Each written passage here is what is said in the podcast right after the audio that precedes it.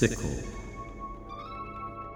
Bleeding saints and forest witches, the past unburied, the books unsealed, the old celebration returning.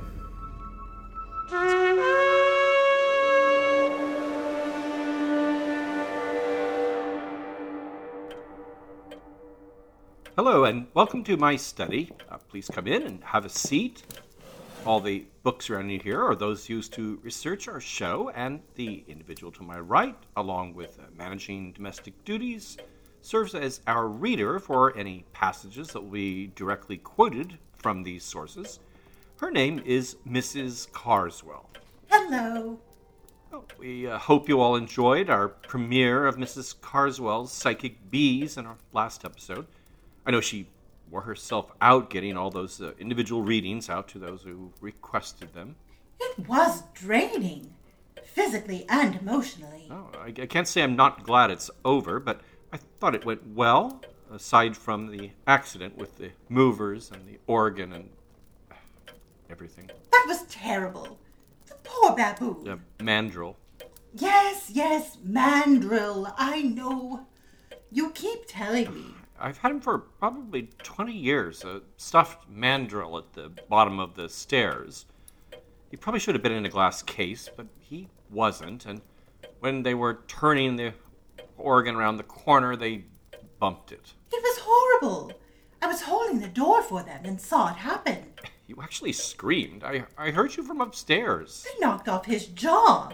But that wasn't why I screamed. It was the moths. I've been meaning to get it treated. A stream of moths poured out. It, it was the weirdest thing. I didn't even know what I was looking at. It was like it had come alive from inside. They just kept coming. I hate moths. It was like its insides were pouring out. I think you're exaggerating a bit, but there were a lot. I wasn't sure how we'd get them all out, but we ended up turning off the uh, inside lights, and they eventually migrated out to the porch lights. An exterminator came for any stragglers. I almost fainted. I mean, I was so exhausted from working with the bees already, and then then that. Well, anyway, Mr. Bovard picked it up for repairs, but Phelps is getting the bill. I just I just felt particularly fragile that night. I suppose the ape did too. I hope he can be salvaged with the moth damage.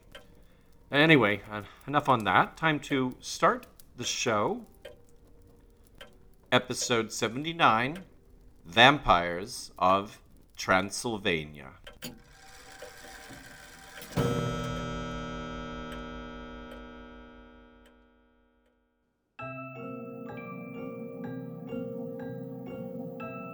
I am your host, Al Ridenour, and this show, Bone and Sickle, examines the intertwining of horror and folklore in a historical context. I started the show as a way to further explore this area of intersection after writing my book, The Krampus and the Old Dark Christmas.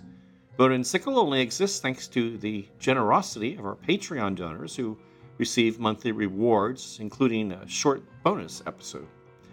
I'll have more on Patreon at the end of our show.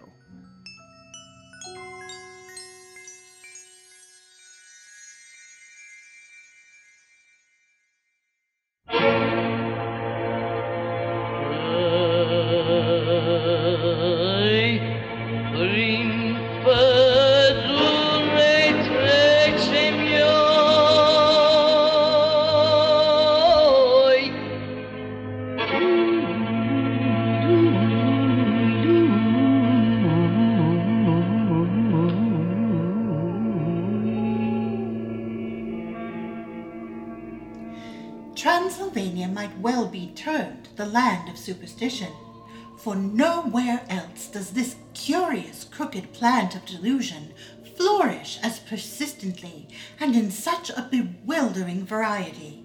It would almost seem as though the whole species of demons, pixies, witches, and hobgoblins, driven from the rest of Europe by the wand of science, had taken refuge within this mountain rampart.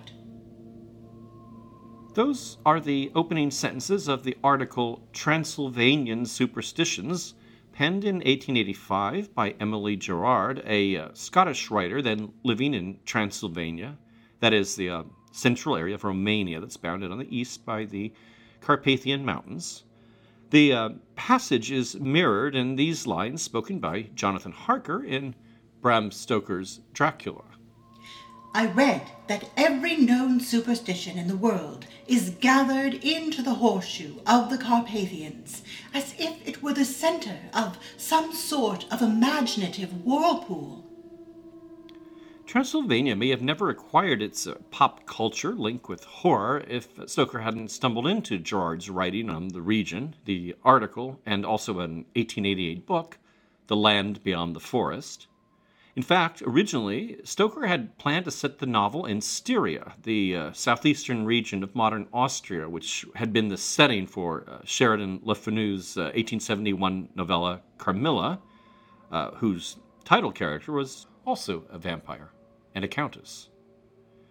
Gerard attributes Transylvania's uniquely roiling stew of folklore to the different peoples living there the Germans, who built seven fortified cities there in the Middle Ages, the Hungarians, the Romani, that some call gypsies, and the Wallachians, whose uh, roots are said to extend into antiquity to the uh, civilization of the Dacians. The uh, Germans formed a particularly enduring bridge to Western European culture, and Gerard, who did not speak Romanian particularly well, seems to have derived much of her Transylvanian folklore from descriptions penned by a German writer living there, a Wilhelm von Schmidt, whose uh, 1865 article, The Year and Its Days in Thought and Custom of the Transylvanian Romanians, was uh, published in the Austrian Review. I mention von Schmidt because it's through him that a particular word for vampire ended up in the horror lexicon, namely Nosferatu. Thanks to Gerard's repetition of von Schmidt's assertion about that word, Stoker has Dr. Van Helsing declare that Nosferatu is the Transylvanian term for vampire, which it is not. Nosferatu doesn't appear in any publication before von Schmidt, and so it's generally assumed to represent his own misunderstanding of some other word. A resemblance to the Greek nosophoros, meaning disease bearing, seems to have resonated with F.W. Murnau, whose 1922 film, Nosferatu, depicts the vampire bringing a plague to Germany. However, there's no Greek population in Transylvania, and Romanian bears no relation to that language, so that's probably not it. The best explanation involves a misunderstanding of the Romanian word necuratu, meaning unclean one. It's sort of circumlocution for the devil, sometimes also used for incubus, but without any particular connection to vampires other than perhaps the nighttime visits. In Romania, there are two words for vampiric beings, which Gerard seems to have uh, subsumed under the word Nosferatu, and they are moroi and strigoi.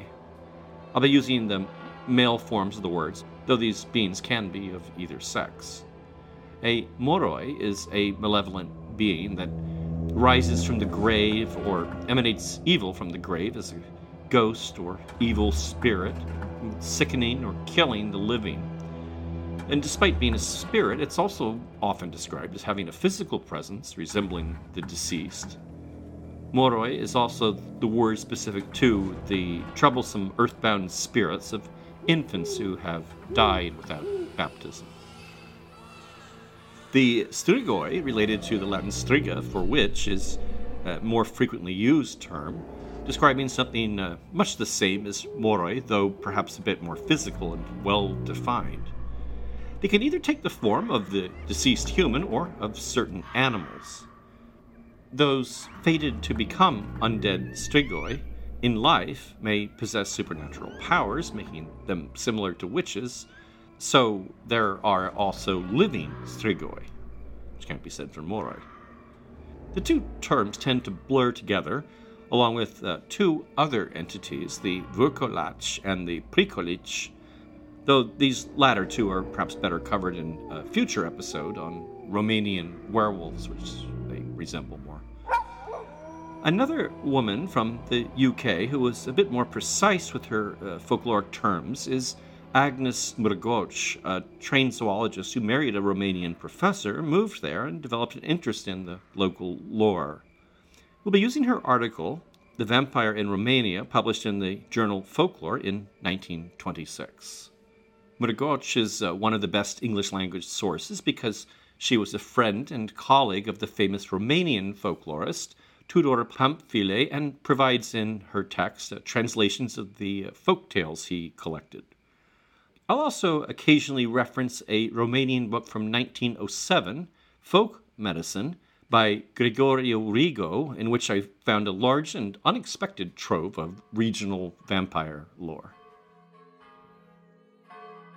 While living an evil life makes one more likely to become a strigoi or moroi, an individual who does not receive uh, proper burial rites will not go peacefully into the afterlife, but live on to destroy those who fail to fulfill their funereal obligations. And namely, this would be his family and relations. Transylvanians have quite a rigorous regimen of funeral customs, beginning with the moment of death, at which the dying one, according to Murgoci, must have a burning candle put into his hand, for it is considered to be the greatest of all misfortunes if a man die without a candle. The body must be washed immediately, and in some vicinities, coins must be placed in the hands, under the tongue, or fixed into the plaited hair of women.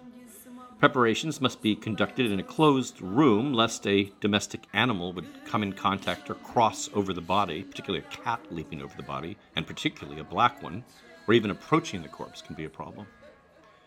Priests must provide the necessary prayers, and professional mourners offer traditional lamentations, or bocete, which is what you're hearing.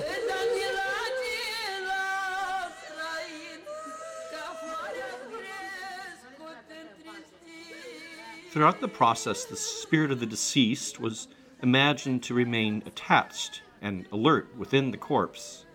And, according to Murgoci, in many places, two openings corresponding to the ears of the deceased are cut out in the wood of the coffin to enable him to hear the songs of mourning which are sung on either side of him as he is carried to the grave. The spirit is traditionally said to linger with the body in the grave for 40 days. After about five years, the corpse is disinterred and. If decomposition is not then complete, it is supposed that the corpse is a vampire. If it is complete and the bones are white and clean, it is a sign that the soul has entered into eternal rest. The bones are washed in water and wine and put in clean linen a religious service is held, and they are reinterred. The moroi, according to my research, is not specifically said to drink blood. Rather, it's said to eat people, specifically eat hearts and sometimes livers of those related to them. At least that's by preference. Failing that, they might also attack cattle and chickens and other animals or eat corpses found in the cemetery. They rise from their graves every night, but Saturday, prowling the land until the cock crows. Sometimes they may be mistaken for or present themselves as living mortals, but they can also be invisible. Appearing as humans, they may carry the lighted tapers placed in their hands upon death, or even carry their coffins on their heads. If there are unexplained deaths in a village and a moroi is suspected, there are various methods to ascertain whether one actually resides in the local churchyard. Murgoci relates the story of a Transylvanian by the name of Dimitriu Vaidanu who suspects his mother in law of being a vampire and, in accordance with a widespread and common tradition, brings a horse to the graveyard to see if her grave is home to a vampire.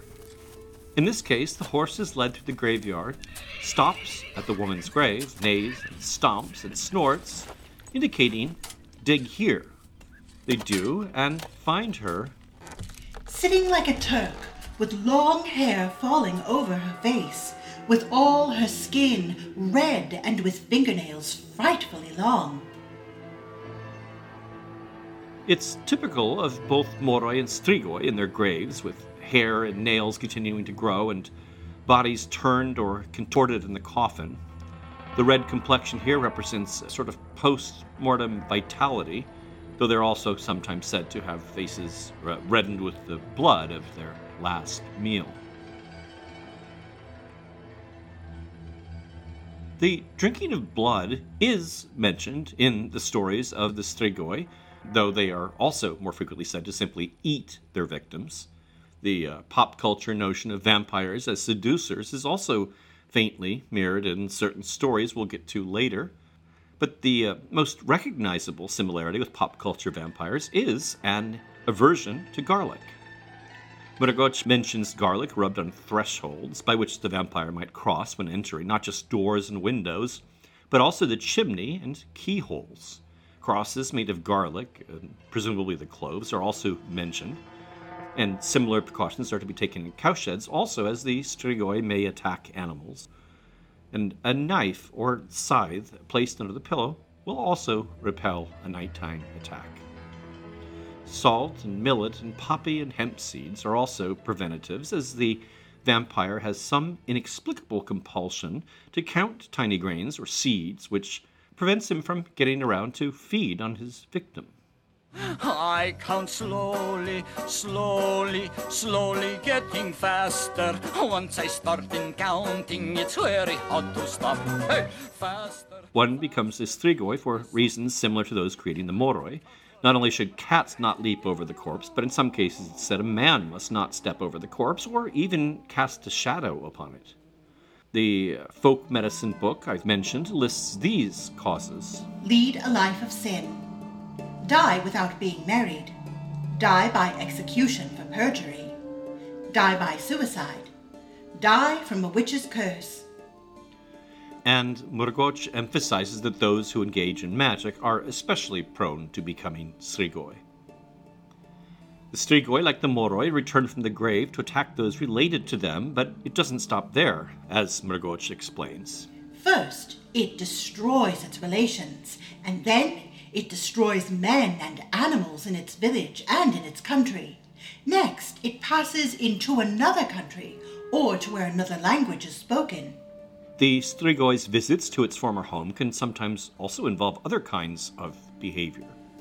He comes back in the night and speaks with the family. He may eat whatever he finds in dishes and knock things about, or he may help with the housework and cut wood. Female vampires also come back to their children. Elsewhere, it's noted that when uncovered in their graves, vampires who've been raiding the family's larders can be found with their mouths smeared not with blood but cornmeal, as a form of polenta is a staple of Romanian cuisine. And the idea of vampires attempting to resume another form of domestic routine, in this case, uh, rather like an incubus, is also suggested in the folk medicine collection, where I find In Bihor, in the west of the country, widows slept with rags between their legs so that the strigoi did not return to bed. Well, it's fairly difficult to draw clear distinctions between these two breeds of vampires. In some cases, the terms may be used interchangeably. This isn't the case when it comes to the living strigoi I've mentioned. Living strigoi, who will be prone to evil and working magic, are often said to be born with red hair and or blue eyes, to be born out of wedlock, or to be born as the seventh child in a family of the same sex. If one's mother did not eat salt during pregnancy, or had a black cat cross her path, you may also be born a strigoi. Also dangerous is to be born with a caul, sometimes called a Veiled birth. That is, uh, those rare cases where the infant is delivered with the amniotic sac intact over the head. If the membrane is quickly removed, the child may be spared this fate, but should it swallow a bit of the caul, then it's doomed. In Transylvania, where belief in the evil eye was strong, this power was also associated with the veiled birth, and living strigoi, like witches, were said to possess this power. Certain references to vampires eating their victims seems to refer to the evil eye's ability to waste the vitality of its victim. A pregnant woman who is the recipient of this malevolent gaze, unsurprisingly, was also in danger of birthing a strigoi. And finally, a child born with a tail will also be a vampire. Whether it's framed as an anomaly of human birth or an aspect of a folkloric monster, strigoi are not infrequently described as having tails. Living strigoi, of course, are just as active during the daylight hours as during the night, but their supernatural abilities increase with the moon as it waxes and decrease as it wanes. They're also said to be capable of a sort of uh, astral travel, sending their souls out of their bodies when they sleep. This being folklore rather than metaphysics or theology, the soul takes a physical form. That of a small animal like a fly, a flea, bedbug, or butterfly. And in the town of Vocia, the strigoi take the form of a death's head moth, appropriately enough. In these smaller forms, the vampire can enter bed chambers via keyholes or chinks in the woodwork, hence the need to rub keyholes with garlic. They're also said to enter the mouths of humans when they're open to sneeze, unless, of course, an appropriate blessing is immediately uttered. Sometimes the strigoi also take the form of larger animals, including toads, cats, dogs, horses, lambs, or pigs. However, I didn't find anything explicitly mentioning wolves or bats, I'm sad to say. Murgoci also relates a tale in which seven strigoi descend upon a house in the form of seven flames, which sounds a bit like uh, Romanian witches or striga, known to travel about together as dancing specks of light or stars. When someone suspected of living the life of a strigoi dies, there are a number of precautions outlined by Murgoci. Small stones and incense should be put in the mouth, nose, ears, and navel, and under the fingernails, so that the vampire may have something to gnaw. Garlic may also be placed in the mouth. A nail may be put under the tongue. The coffin should be bound with the woody vines of wild roses or other bands of wood. The correctly formulated adjurations spoken by a priest may sometimes be enough to seal the vampire within his grave, though, of course, the most reliable way to keep the undead from rising is to pin him in his grave. This is where the stake is employed, usually more as a preventative than as a means of final destruction, as in the movies. Stakes, heated until red hot, are sometimes called for. And uh, my volume on Romanian folk medicine describes further measures. Often, when a strigoi is buried, some drive iron nails into the wrists, feet, and heart, then pour quicklime over the body to speed its disintegration. Detecting the grave of a strigoi, if it's not been recognized as such at the time of burial, uh, can be accomplished with the same horse leading technique I described earlier. It's also said uh, gander, a male goose, will refuse to walk over a uh, strigoi's grave if that seems more convenient. And simpler still, the grave in some instances could be identified by small holes located near the headstone by which the creature comes and goes. After uncovering the strigoi in his grave, the body may be simply reburied with further measures, usually some version of staking, for instance, in the town of Zernisti, Murgoci says, Iron forks are put into the heart, eyes, and breast, and the body is reburied, face downwards. Usually, however, a more destructive approach is called for, as in this case from the town of Amaresti, described by Murgoci, several months after the death of an old woman, subsequent deaths in her family, and illness striking her grandchildren, she comes under suspicion of being a vampire. The sons became anxious, dug her up one night, cut her in two, and buried her again. Still, the deaths did not cease. They dug her up a second time, and what did they see? The body whole without a wound. It was a great marvel. They took her and carried her into the forest and put her under a great tree in a remote part of the forest. There they disemboweled her, took out her heart from which blood was flowing, cut it in four, put it on hot cinders, and burnt it. They took the ashes and gave them to children to drink with water. They threw the body on fire, burnt it, and buried the ashes of the body. Then the death ceased. The most surefire way of destroying Romanian vampires, however, is not merely to burn the heart, but the whole body. It's often said that if so much as a small piece of bone remains intact, the vampire could again rise up from this fragment. The immolation of bodies of suspected vampires became so common that the Metropolitan or Archbishop Necatria of Bucharest sent out a circular during the plague of 1813 asking priests to identify communities which were burning vampires and to please refrain from supporting such activities. The destruction of Moroi seems to generally follow the same rules. In the uh, 1907 volume on folk medicine, I find a few additional details, including the notion of removing the heart and boiling it in wine, burning bodies with kerosene, or applying tar to the corpse. The use of tar is also mentioned in a curse breaking chant I discovered on YouTube, which you're hearing now. Și ceva draghi și ceva rieți cu glasul prășiri, cu lacrimi pe măr. Hear the Vai word să mă moroi, repeated at least. Muroni, muronoi, muroni, viu, muroni, mur. Pe un câmp mare și la. It's uh, a little difficult to ascertain the exact source of the recording, though the recited words are provided. The curse breaker is a woman by the name of Nicolia, who is being addressed by the Moroi's victim, saying, I am screaming. I am lamenting because Moroi has risen. Moroi, a live Moroi, a dead Moroi, on a large open field. I came face to face with it. With one of its claws, it pierced my chest.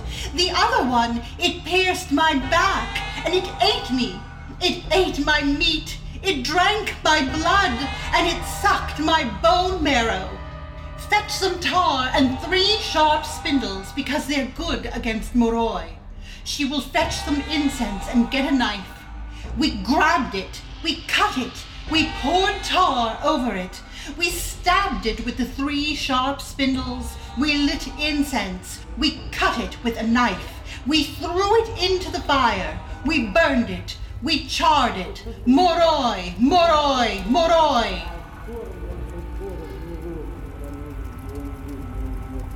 Now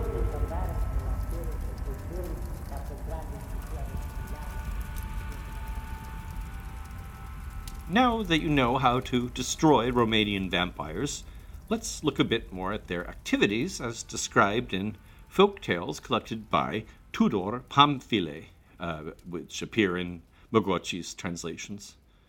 Uh, first, a couple of stories of living strigoi behaving as witches.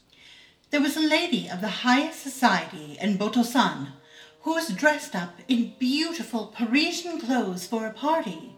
On December 31st, she went into her nursery, got out by the chimney, and came back all in rags and exhausted. A lad who was in service with a female vampire noticed once that she was covered with blood during the daytime. He watched her closely and saw that she anointed herself with something and went out by the chimney. The lad also anointed himself with the ointment in the box and went out of the chimney after his mistress. He arrived at a far off desert region where the vampires fought. He watched them stabbing one another and fighting. The vampires go with their bodies, not their souls only. The ointment with which the vampires anoint themselves is made of the grease of serpents, hedgehogs, and badgers. Other tales describe the vampire stealing the power, uh, vitality, or productivity of people and animals. There was once a female vampire who had no cow of her own. However, she kept a wooden cow in her attic and milked it day and night continually. She had taken all the milk of other people's cows and brought it to her own wooden cow. Just to remind you how genuine folk tales and folkloric beings can break all the rules laid out for them in Wikipedia and TV and video games, another tale has a Strigoi going to confession. She reveals to the priest that she's been taking the power of neighbors' cattle. The priest said to her, Take the butter from this milk, go into the forest, anoint a tree with it, and then, after three days, go back and see what happens. She did this and found a great number of serpents and other horrible creatures in the butter. You must know, said the priest, that these will suck your blood in the next world, because you have taken power from everything in this world. In some regions, this sort of theft becomes even more pervasive. Some take the milk and power of women. Some have special power over bread, others over rain, over hens, or over bees. They take the power of bees and bring it to their mistress. If the bees lose their power, they no longer collect honey, and they have nothing to eat, even for themselves. Oh, the poor bees. Well, strigoi who act like witches are generally female. Male strigoi sometimes approximate the seducer role Stoker highlighted in Dracula, as in this tale. Once, when an evening gathering was in full swing, in came an uninvited guest, the vampire. But no one knew that he was a vampire. He was in the form of a handsome youth, full of fun. He said good day very politely, sat down on a bank beside the girls, and began to talk. And all the girls imagined that he was a youth from another part of the village. Then the vampire began to tell stories and jokes, so that the girls did not know what to do for laughter. Eventually, he focuses on a particular girl who happens to be spinning flax into linen while socializing. His teasing intensifies and he begins pinching her, causing her to start and drop the distaff or staff on which she holds the unspun material. At the moment her distaff fell, when she stooped to pick it up, what did she see? The tail of a vampire. Frightened out of her wits, she ran away with the linen. She ran into a forest, old as the world and black as her fear. Some of her companions go to search for her, while the vampire's rage at her disappearance escalates. Where could she be? You must fetch her wherever she is, roared the vampire, with bloodshot eyes and hair standing on end. As the girl could not be found, the vampire killed all the rest of the merrymakers. He sucked their blood, he threw their flesh and bones under the bed, cut off their lips, and put their heads in a row in the window. They looked as if they were laughing. He strung up their intestines on a nail, and then he fled away. In the forest, he encounters her hiding under a beech tree and demands to know why she fled, but her fear prevents her from answering. You are afraid, little girl, he said. Come home with me. You will feel better there. And he drags her off. They arrived at a hole in the depth of the forest, and she saw that this was the home of the vampire. He pressed her to enter first. No, no, I don't want to. You go first. So the vampire went in and began to sweep and clear up. The girl, however, stopped up the hole with the lengths of linen and fled quickly towards the east. In her flight, she saw a little light a long way off. She ran towards the light, came to a house, and found it empty except for a dead man who was lying stretched out on a table with a torch at his head and his hand crossed on his breast. What was she to do? Exhausted and confused, she hides behind a stove, but somehow that handful of linen failed to permanently block the vampire in his cave, and realizing that she probably sought shelter in the nearby house, he heads there in a furious state. He came into the house, and the dead man rose, and they fought and wrestled until the cock crew and the girl awoke.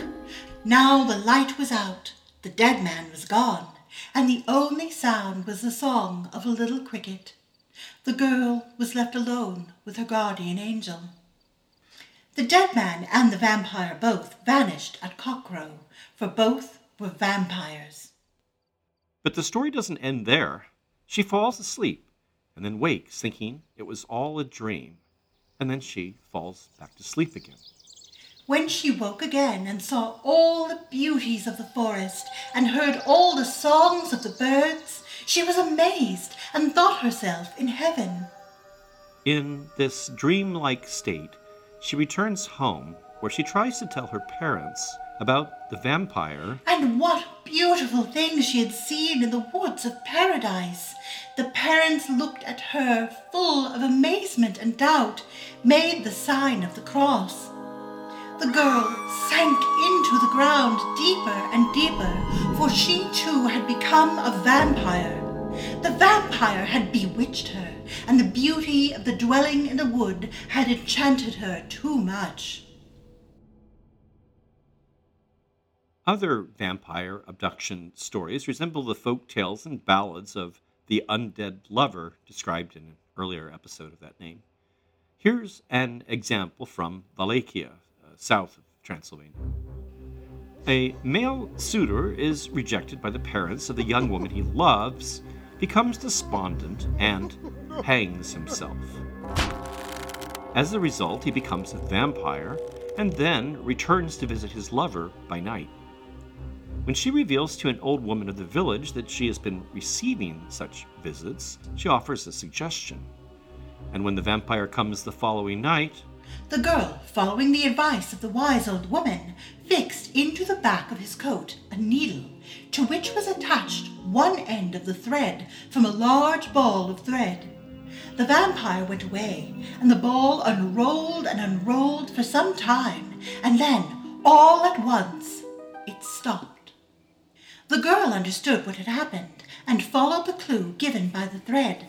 She traced it along the road and found that it entered into the churchyard and went straight into a grave. she repeats the process the following night and It was not long before she saw the vampire coming out, going to another grave, opening it, eating the heart of the dead man buried there, and then setting out towards the village to visit her. Not finding her in her bed that night, the vampire demands to know where she has been and becomes suspicious of what she may have learned, threatening to kill her father if she doesn't reveal her secret. She keeps her silence, and the vampire follows through on this threat. The same is repeated with her mother, who also dies, and eventually he threatens the woman herself, but she keeps silent. Before she dies, which seems inevitable, she begs her family not to bury her in the churchyard in which the vampire prowls. So, when she does die, she's buried in the woods, where a marvelous flower grows on her grave. Her spirit inhabits the flower, which is taken home by an admiring prince. Eventually, she appears to the prince in human form and becomes fully mortal, and the two are married. But the vampire doesn't seem to be done with her yet. One day, on their way to church, she spies the vampire waiting for her. She runs for the sanctuary of the church, but he follows her inside. She hid behind a holy picture. The vampire stretched out his hand to seize her, when all at once the holy picture fell on his head and he disappeared in smoke.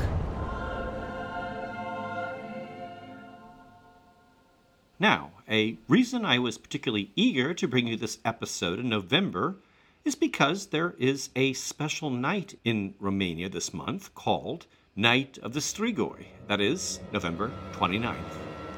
The following day is St. Andrew's Day. He's the patron saint of Romania, said to have been the first to evangelize the native Dacians. St. Andrew's Eve, or the Night of the Strigoi, also corresponds roughly to the New Year celebrated by the Dacians and was regarded as a time when the dead returned and is therefore associated with the Strigoi. Like Halloween beginning the Celtic winter and having its calendrical opposite on May Day, preceded by Walpurgisnacht, Romania's wintry season of vampires is bookended by St. Andrew's and St. George's Eve, which in our first uh, Walpurgisnacht episode we talked about Stoker using in his novel Dracula. And so on St. Andrew's Eve, when the Strigoi are particularly feared, they meet with the Moroi and Vokalach, uh, those werewolf like beings mentioned earlier, gathering in remote places to decide on their program of evil for the coming year. Who is to be killed and by whom? Elsewhere it is said that at these same boundaries, where neither the cuckoo sings nor the dog barks, the dead vampires meet the living ones and teach them all sorts of incantations and spells.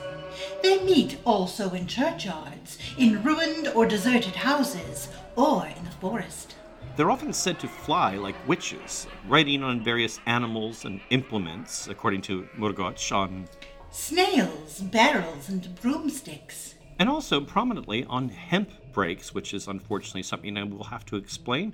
It's a part of a setup used to prepare hemp to crush the outer stalk so they drop away from the useful inner fiber. Imagine something like a guillotine style uh, paper cutter. The part that's dropped, like a blade, could be removed and ridden like a broomstick, we're told, but it's also the preferred weapon of Strigoi, who like to use it when fighting each other, something they do at their St. Andrew's Eve gatherings. The hemp brake pops up with surprising frequency in Transylvanian Strigoi lore, though I don't believe I've ever seen one in a vampire movie. Apparently, the Romanian vampires are also inclined to battle with crows, according to the folk medicine volume. The Night of the Strigoi has also been the occasion for young people to have gatherings somewhat like Halloween parties at which fortunes might be told. Garlic features prominently in food, but also in a ritual called the Guarding of the Garlic. As the party goes on into the night, an old woman is designated to keep vigil over three garlic bulbs set in a vase. By the dawn, these bulbs have acquired special protective properties and are divided amongst the attendees to be used only in cases of the direst emergency. Some people are born strigoi, and some people become strigoi after death. Here's something with which to pass the time until Strigoi night the 2009 British comedy Strigoi, featuring Romanian actors and locations. I won't say too much about it, other than it's about a native son returning from Italy to his Romanian village where he's entangled in conflicts and a possible case of murder, which may or may not be linked to Strigoi activity. You are a good boy, Vlad. Cut out his heart. I've seen some Romanian commentators on the film describe the depiction of village life as fairly accurate. And it's not like the belief in vampires has disappeared in the 20th or 21st century. Though the cases uh, that do make it into the news now don't seem to come as much from Transylvania, but more from the south, the regions closer to uh, the Bulgarian border. As recently as 2018, Romanian news sources reported on a case in the largely Romani populated village of Sohatu. The uh, visual accompanying this news segment you're hearing shows villagers gathered in a rural cemetery through which a horse is being led for reasons you will now understand. As it turns out, this Strigoi had been behaving like a poltergeist. For at least 10 nights, it was reported, the homes in the area were being pelted by rocks from an invisible source. As you can hear there. For over a week, hardly anyone in the village slept. Armed police were dispatched, but the stone throwing did not stop, further convincing residents that only a supernatural being would persist in the face of armed officers. Incense was burned, and the local priest, Uncle Marin, was called, but all to no avail. Eventually, it was determined that the malevolent spirit was that of an old woman, Baba Iona, who had died some time before and had a reputation for meanness. An investigation of the attic of an abandoned and overgrown house where the Strigoi was suspected to be lingering resulted in the investigator falling down the stairs and sustaining a broken hand. I don't see that any bodies were ever dug up and burned, but the last report I find is by a local journalist whose account is interwoven with confusing references to local politics, but it does contain intriguing and presumably related details about pillows filled with nails and the discovery of a doll with animal hair and dried frogs with their mouths sewn tight with red thread. I'll close out with one last story of a modern Moroi in Romania, also in the south. This one made international news in 2004 when six men, including a 63 year old shepherd named Mircea Mitrica from the village of Celaru, was charged with desecrating a grave. Mitrica had been contacted by his friend Gheorghe Marinescu about a possible Moroi problem after his son, daughter in law, granddaughter, and then wife had fallen ill. In fact, he was pretty sure the Moroi in question was his uncle, Petre Toma, who several months before had gotten drunk and fallen off his wagon and been trampled to death by his horse. Mitrica was convinced when he saw how Marinescu's wife was wasting away from a mysterious lack of appetite and wandering the house, and according to contemporary reporting in the Bucharest magazine Black Sea, crying out, He's on top of me! He's eating me! He's killing me! And so it was off to the graveyard to dig up Uncle Petr. Mitrica, in the Black Sea interview, described digging up the vampire. His body had changed color. His face was red, and his beard had started to grow. At the corner of his mouth was fresh blood. I cut into the chest with a pitchfork and opened the rib cage. Inside his body was a pool of blood. As we pulled out the heart, it was still beating. That's when we knew he was a Moroi. The extracted heart was burnt to ash, boiled into a tea, and given to Marinescu's wife to drink, all by the numbers, and resulting, according to Mitrica, in the woman's swift recovery. When Toma's daughter complained to police about the affair, Mitrica and his five collaborators did not deny mutilating the corpse, but pointed to the successful results as justification for their action. Though uh, he was found guilty of desecrating the grave, the sentence was suspended by the judge, who, in light of local beliefs, wrote the whole thing off as a matter of cultural differences.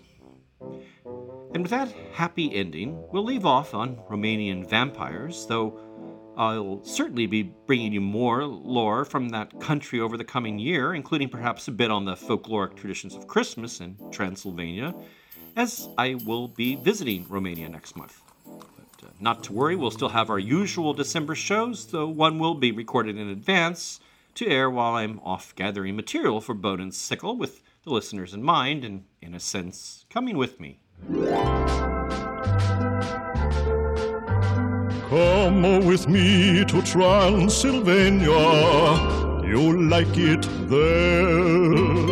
You'll look grand in Transylvania. Cobwebs